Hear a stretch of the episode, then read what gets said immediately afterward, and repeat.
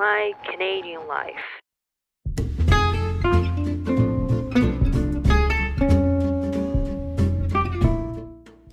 Welcome to my Canadian life. 皆さんこんにちはこんばんは。おはようございますかなこです。皆さんいかがお過ごしでしょうか？もう12月も22日となりました。現在ね収録時間まあアップロード時間も多分23日かな。日本時間で23日になってしまうと思うんですがいやーもう本当にあと1週間もないのかな？ですよね。すごくないですか？2020年本当にあっちゅう間に過ぎていきましたよね。信じられないです未だに。はい。ということでね今週もやっていきたいんですけれどもまあ私のライフアップデーから早速入っていこうと思います。はい、あ実は先々週かなの放送であの離婚についての話をしたと思うんですね。プリナップか。婚前契約書の話をしたと思うんですけれどもその話を実はね旦那にしてみたんですよ。なんかまあ聞いてない方にはねちょっと聞いてほしいんですけど、まあ、要するに要約するとカナダではその不倫がし放題みたいな法律上不倫をしようが DV をしようがなんて言うんですかその婚前契約書っていうのがない場合カナダの法律にな沿って財産を分けるとすると何が理由で離婚にするにしろもう財産は全部なんていうんですか半分半分に分かれるんですね。だから結婚してからの財産は夫婦のものとみなされるので結婚してからその離婚するまでの間の共有財産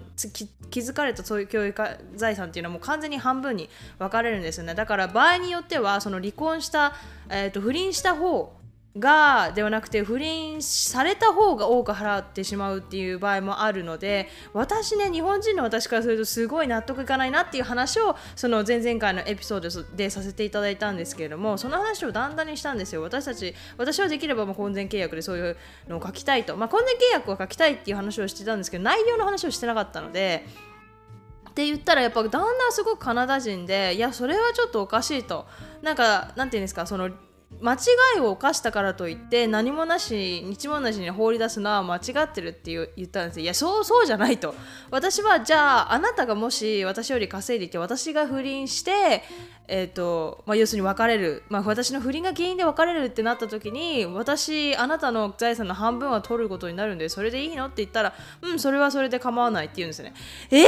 と思ってもう考え方が全然違うと思いまして私だったらすっごい嫌なんですよそれは。私だったらその不倫私自分のせいじゃないじゃないですか。離婚の理由が。だから離婚の理由が自分のせいではない場合一も円も払いたくないというかもしね私が例えば離婚する原因になったとして私の方が稼いでいて私があの多く払わなきゃいけないっていうのももちろん分かりますしもう慰謝料も払わなきゃいけないっていうのはもちろん当然のことだと思うんですね逆に言えば。でも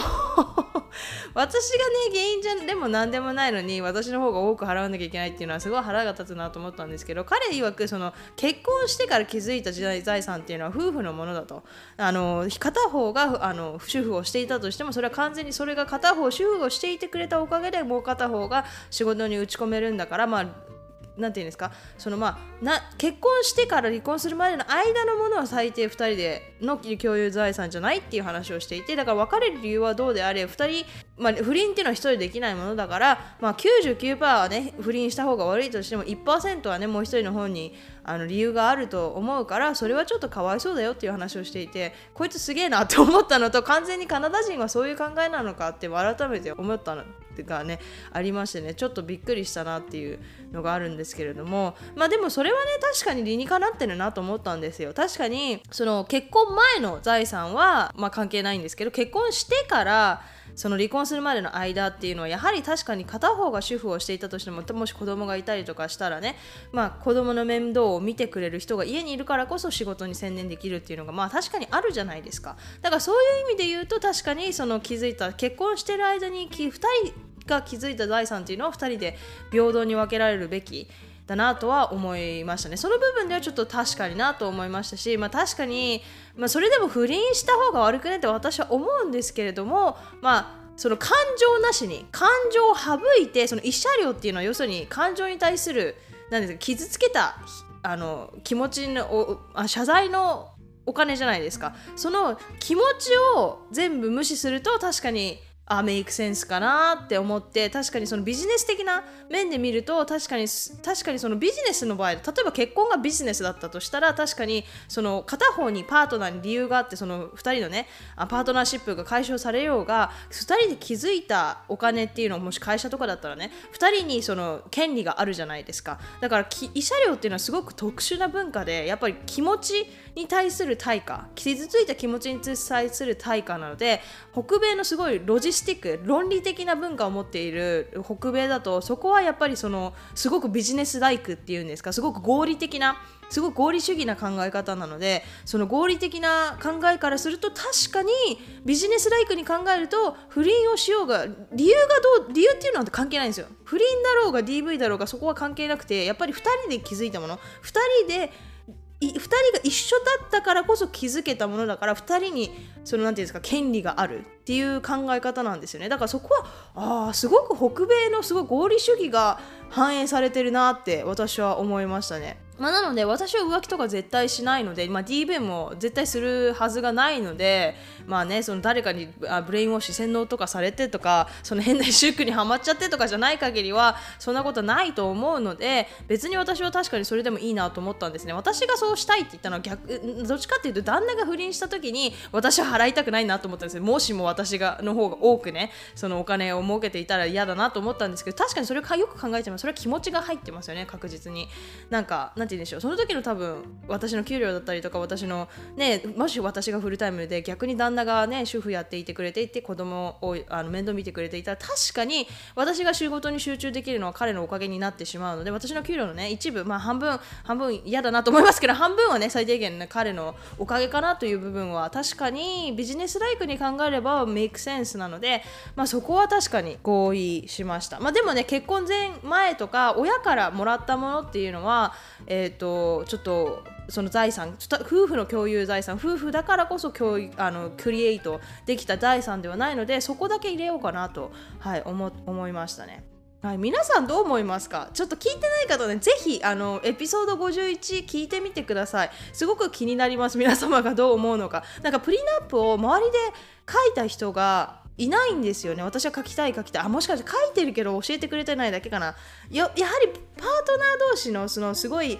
ね、お金とかその子供のね親権とかすごいセンシティブなものだからもしかしたら作っていても作ってないよって、まあ、中身をねガンガン聞かれるのが嫌で作ってないっていうか、まあ、その話題にあんま上がらないのでその、まあ、友達がみんな若くてまだ結婚してないっていうのももちろんあるんですけど、まあ、私の周りにはいないんですよね今のところ。だからもしねリスナーの方でもプリナップ書きましたよとかっていう人がいたらぜひねすごいこんな内容だったってもし差し支えがなければもちろん個人情報はね送っていただかなくて結構ですのであのこういう内容入れたよとかっていうのがあればぜひ教えていただけるとすごくありがたいなと、はい、思います。ではですね今週のトピックの本題に入っていこうと思います。今週はですね皆さんクリスマスですよ。あと2日でクリスマス。ということでねメリークリスマスということでそのクリスマスカナと日本のクリスマスまあとボクシングデーについてホリデーなんでねせっかくだから話していこうかなと思います。でカナダのクリスマスって日本と逆なんですよね。逆ってどういう意味だっていう話なんですけども日本のクリスマスといえば恋人と過ごす日っていうイメージじゃないですか。なのでクリスマスまでにね恋人を作りたいとか クリスマスにぼっちはクリぼっちって言ってね負け組とかって言われたりしますよね。私の記憶が確かであれば。まあ今もどうなのかわからないんですけれども、まあ、実際にクリスマスの時期になると多くのねカップル向けのイベントとかもね出てきますしなんかレストランとかもねそういうクリスマスパッケージとかなんかよくやってるじゃないですか。そ,、まあ、そういうイメージなんですよね。で実はカナダでねクリスマスは恋人っていうよりもどっちかというと家族で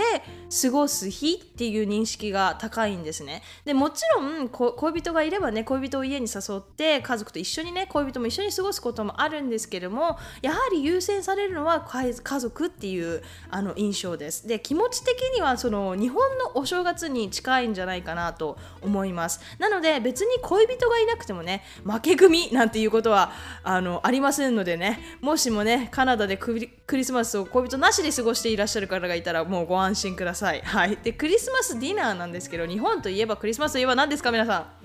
？KFC ですよね。ケンタッキーフライドチキンとクリスマスケーキっていうイメージがあるんですけれども、まあ、今も多分きっとそうだと思うんですよね。で私の印象ではもう昔はね日本にいた時はケンタッキーフライドチキンとケーキ屋さんがもうめちゃくちゃこの時期はね忙しくなるっていうイメージがありました。ですが一方カナダではねクリスマスといえば実は感謝祭と同じく家で作ったローストターキーそしてクッキーなんですね。でこのクッキーってなんやねんって話なんですけどもこの時期になってくるといろんな人がねクッキーを作り出すんですよ。クッキー本当にケーキとかクッキーとか。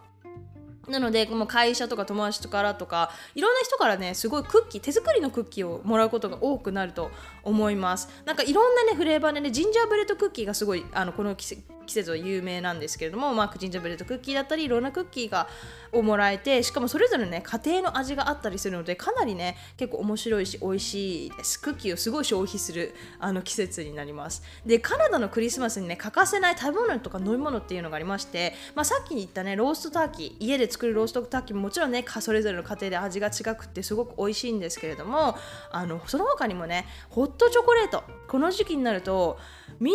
なが飲みたくなるのがホットチョココレートなんですけれどもこの甘いねホットチョコレートにマシュマロを乗せてキャンディーケインっていう杖のね形でできた飴をねでかき混ぜながら飲んだりするのがもうザ・クリスマスっていう感じですね。で例年バンクーバーでは1月から2月の間にバンクーバーホットチョコレートフェスティバルっていうフェスティバルを開催していてローカルのチョコレート屋さんとかカフェとかがいろいろなねオリジナルチョコホットチョコレートだったりとかを提供してその中から一番を決めるお祭りなんかがあったりしてですね結構ホットチョコレート熱が結構熱いというかですね本当にいろんなお店のオリジナルや期間限定のホットチョコレートを楽しめるのでホットチョコレート好きにはね本当にたまらないあのお祭りだと思います。でさっきもちょっと言ったんですけどジンジャーブレッドクッキーあの作りますよっていう話したんですけどジンジャーブレッドハウスって聞いたことありますか？なんかその要するにクッキーでできた家なんですけれどもこのクリスマスの時期になるとですね、まあ、学校などとかでジンジャーブレッドハウスっていうジンジャーブレッドでできたクッキーの家をね作って飾る催しが行われることがすごく多いんですね。でもどちらかというとすごい子供向けのものではあるんですけどもすごいね見かけが可愛いので1個作って飾るとかなりねお家のクリスマス感がかなり増すと思います。結構ね学校とかでやってくれるんですけど今年は多分ね学校があのー、やっぱりうんまあ、半日だったりとかその時間をカットされてねあの営業 営業じゃないなんて言うんですか？あなっているので、まあ、コロナのせいでね。なので今年はね多分家で作る人が多いんじゃないかなと思うんですけどね。私はねやはりあの16歳とかでこっちに来ているので作る機会があんまりなかったんですね。ずっとホームステイだったりしたので。だから大人になってからねわざわざそのスーパーストアとかで売ってるねジンジャーブレッドハウスクッキーっていうそのキットが売ってるんですよ。これを1個買えばもう家で作れるみたいな。そういうのを買ってねわざわざ作ってみたりとかしてね。すごい楽しいですよ。なんかあのアクティビティクリスマスのアクティビティっていう感じですね。はい、でこの季節ねその食べ物ではないんですけれどももう一つアグリスウェーターっていうのがあってなぜかねこのクリスマスの時期になるとアグリスウェーターっていうダサいセーターがめっちゃ売り出されるんですよ。で私も友達とアグリスウェーターを着て集まって誰が一番ダサいセーターを着てるかとかって競い合ったりとかしたりしたしましたしこの季節にしかねすごい着れないものなので個人的にはすごい楽しくておすすめです。写真とかもねあの撮れますしね。でもう一つホットチョコレートの他にすごいこの季節ならではののあの飲み物がありましてそれがエッグノックっていうんですね。でこの時期になるとスタバとかをはじめいろんなカフェでねエッグノック関連の商品が出てくる出してくるんですね。このエッグノックって何なのかっていうんですっていうとこのクリスマス定番のあクリスマスシーズン定番の飲み物であの牛乳クリーム砂糖ホイップした卵で作られるのが一般的なレシピみたいなんですね。だけどそのカフェとかではそのコーヒーとかに入れていたりとかラム酒などを入れて試しむこともあるそうなんですね。でスーパーなどでも売れ売られてるんですけれどももうスーパーで売られてるのは本当砂糖の割合がものすごく多くてすっげえ甘いのであのコーヒーとかねお酒とかって混ぜて飲むことを私は個人的におすすめしてます。でボクシングデーっていうのがカナダはあるんですよ。でボクシングデーってこれ何なのかっていうとクリスマスの後に来るカナダね独特の祝日なんですよ。でいやもちろん祝日でお休みなんですけどもう一つがもうセールもう大セールが行われるんですよ、まあ、かな前回前々回かな11月の終わりぐらいにそのブラックフライデーの話をしたと思うんですけれども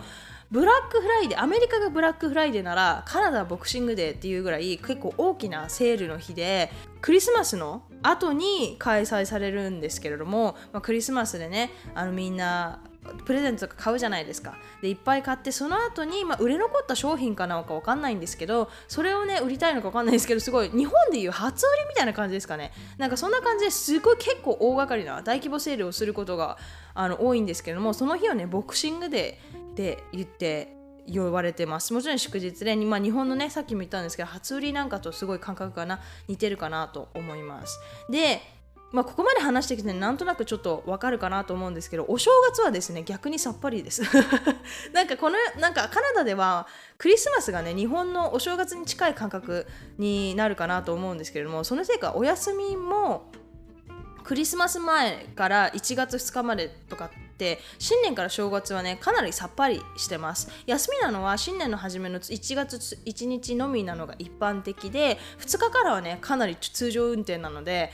ニューイヤーに対してかなりドライですね。でなので日本人の私からすると結構ちょっと毎年寂しいなって思ったりもするんですけれども、まあ、その代わりねクリスマスは祝日なのであのそこからねちょっと休みの期間は同じぐらいかなっていう感じがしますね。逆に日本はあのクリスマスも平日であれば通常運転っていうあの記憶なので、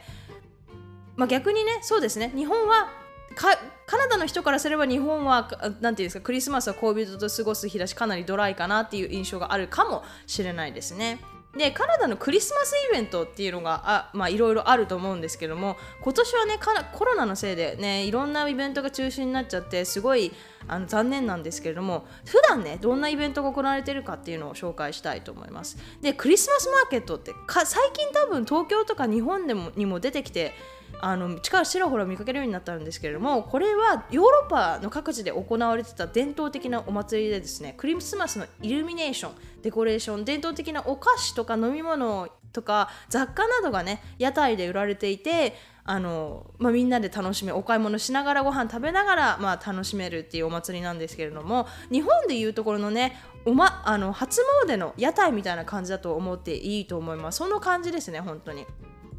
あのホットワインとかクリスマスならではのお菓子とか売ってるのですごく楽しいです。バンクーバークリスマスマーケットっていうのが多分56年前から開催されてるんですけど私結構行ってます23回は行ってるかな。まあ、外なんですっごい寒いんですけどホットワインをね片手に飲みながらねあのショーを見たりとかライブバンドでねショーがあったりもするし、まあ、イルミネーションも可愛いし、まあ、ただね人が多すぎてちょっとすごく並ぶのがなんあのネックなんですけれどもまあでもね結構楽しいです。入場料早めに買っとけばそんな高くなかったと思うんですけど10ドルぐらいかな。入場料ちょっとかかっちゃうんですけどそれでもねあのやることが少ないバンクーバーではすごい楽しいイベントじゃないかなと思います。はい。でもう一つがですねアドベントカレンダー。アドベントカレンダーって日本にあるんですかね？もしかしたらもうあるのかもしれないですけど私ちょっと分かんないんですけどあのこの時期にね多くのね子供とかがねあのゲットするあのカレンダーなんですけどもクリスマスまでの日数を数えるためのカレンダーなんですね。で大体12月 1, か1日から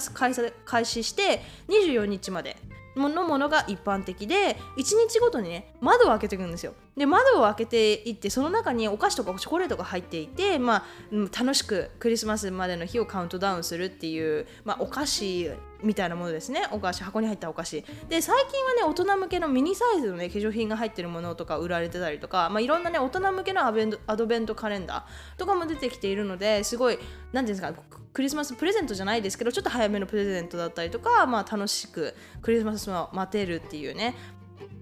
すごい楽しいおもちゃですよね。大人にも子供にも。はい。でまあさっきも言ったんですけど、まあ、クリスマスイルミネーション日本でもこの時期はねきっといろんなところにイルミネーションをやってると思うんですけど、まあ、カナダはそれも同様で、まあ、ホスピタルとか、まあ、家もね個人の家もね電気電気めっちゃ飾っていろんな綺麗な家具にしたりとかね。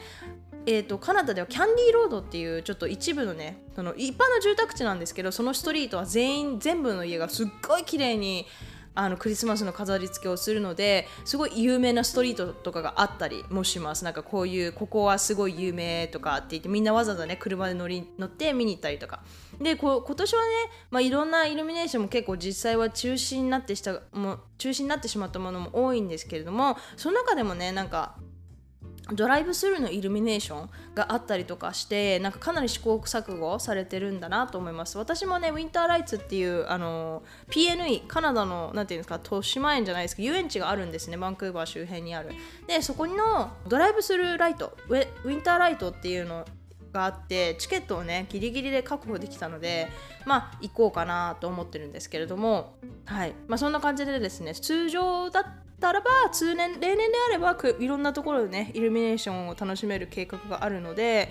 はいこんな感じです。でもう一つがねですねちょっと日本と違うなと思ったのがプレゼントカルチャーですね。でプレゼントはねもちろん日本でもいろんな人が交換したりとか、まあ、そういう文化が浸透してると思うんですけどカナダはね、まあ、日本のそれ以上だと思ってください。なんか12月に入ってクリスマスの飾りを出した瞬間からクリスマスショッピングはもう始まってると言っても過言ではなくて25日にね近づくにつれモールの混み具合をもうどんどん増していって買ったプレゼントは家に買ってあるツリーの下に飾りのように置いていくんですけれどももうそれが増えていくのでどんどんワクワクもねどんどん増えていくじゃないですか。で家族がお互いにね全員にクリスマクリスマスプレゼントを送り合うことが多いのでかなりの数に、ね、なりますしね。でその他にも友達とか恋人同士で必ずクリスマスプレゼントを交換すると思います。で会社とかね同僚とか入れちゃうとすごいね友達とか入れちゃうとしあのすごい量になっちゃうじゃないですか。だからそのグループとかでシークレットサンタって言って、まあ、グループでくじを引くんですよ。でくじを引いて自分以外の名前を引き当てたらその自分の以外の名前の人にその 1, 人で1個だけくじを引くんですね。でその名前の人に自分はプレゼントを分けるんですよ。だから自分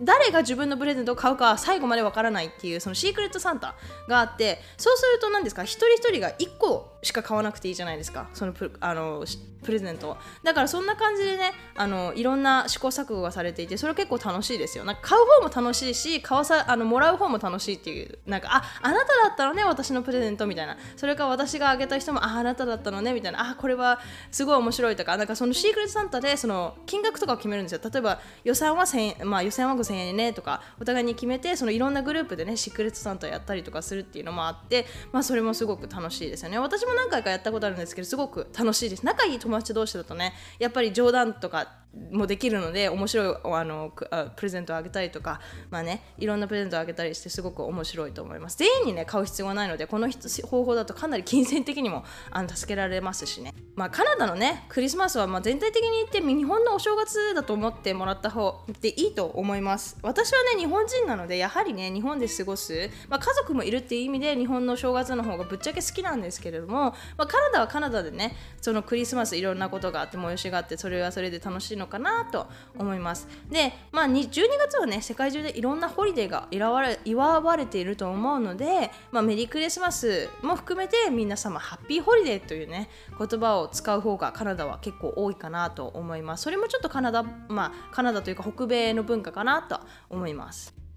それでは次のコーナーに参りたいと思います。Question of the Week 質問コーナー。ということでですね、今週は実はまた質問ではなくてですね、えっ、ー、と、先々週かな、感想を E メールしてくださったイムシオンさんって皆様覚えてますかね？の方が、その私が読んだメールに関してですねお返事をくださいましてそこにすごくいいことが書いてあったのでちょっと抜粋してあの読ませていただきます。えーと、ちょうど20年前の今頃に日本でアメリカ人の旦那と知り合いその頃にはまだスマホもなく毎日分厚い英和と和英の辞書を持ち歩いて旦那には英和を私が和英を持って単語単語を辞書で探しながら辞書を指さしてこれって感じで会話していたんです。今考えるとお互いにものすごく忍耐力があったなと思います。若いリスナーさんから時々留学したいけどまだ英語が全然ダメでっていう不安なメッセージを聞くと私たちには恋愛とという原動力があったとしても全然英語が話せなかった海外で暮らすなんて夢にも思っていなかった自分でさえ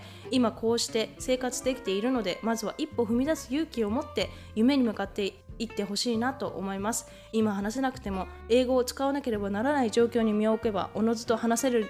ようになるものです。大丈夫。私の娘たちは逆に日本語を話せないけれどいずれ日本で暮らそうかなって言ってます。その時が来たら私も娘たちを応援したいと思っています。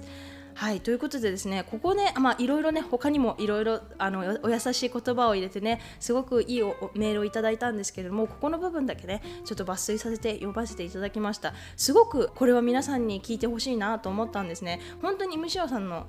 おっしゃる通りでその若いリスナーさんからね留学したいっていう話をすごく私もよく聞くんですけどやっぱり英語がねなんか不安があるとか一歩踏み出せないっていうのがをすごく聞くんですね。でイムジオンさん本当にすごいですよね。辞書を持ってお互いに持ってコミュニケーションをするって本当にまあすごく、まあ、運命のがあの出会いお互いにね運命の出会いだったっていうのももちろんあると思うんですけども本当にすごいね忍耐力だったと思います。私正直それができるかって言ったら多分正直本当にできないと思いますね。もしかしたらそのあの ただその相手に出会ってないだけかもしれないんですけれども本当にねすごいしあの尊敬します。なのでねあの、まあ、イムシオンさんを例に使うのは本当に申し訳ないんですけれども、まあ、そういう方もいらっしゃいますし、まあ、イムシオンさんもね言っていまいますけれども、まあ、海外でね暮らすなんて夢にも思っていなかったけれども、まあ、話せなければいけない状況にね身を置くとおのずと話せるようになる。